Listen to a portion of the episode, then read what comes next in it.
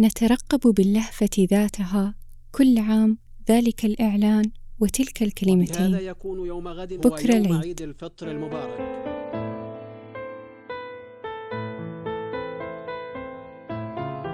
وخلال ثوان معدودة ترتدي تلك الليلة حلة جديدة حلة ليلة العيد.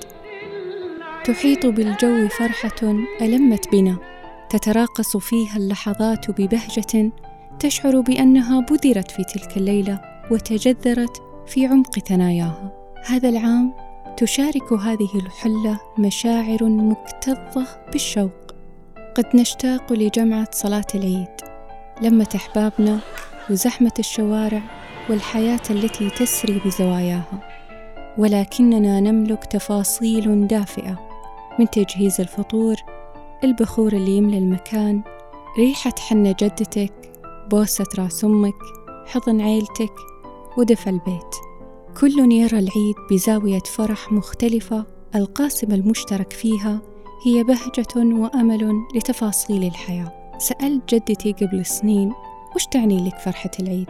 وأجابتني بأعمق إجابة وقالت فرحة العيد هي في العمق فرحة الإنجاز مثل فرحتك بتحقيق هدف أو نجاح أو تخرج. يتصدر قائمة أهدافنا كل سنة رمضان وإحنا فزنا برمضان وهذه فرحتنا.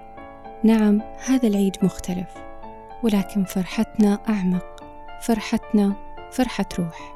نعم قد نكون بعيدين عن أحبابنا ولكن ما يهمنا أنهم بخير وأن هذا الوقت سيمضي.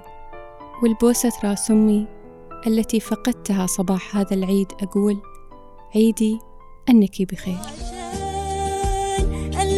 بيخاف على حبايبنا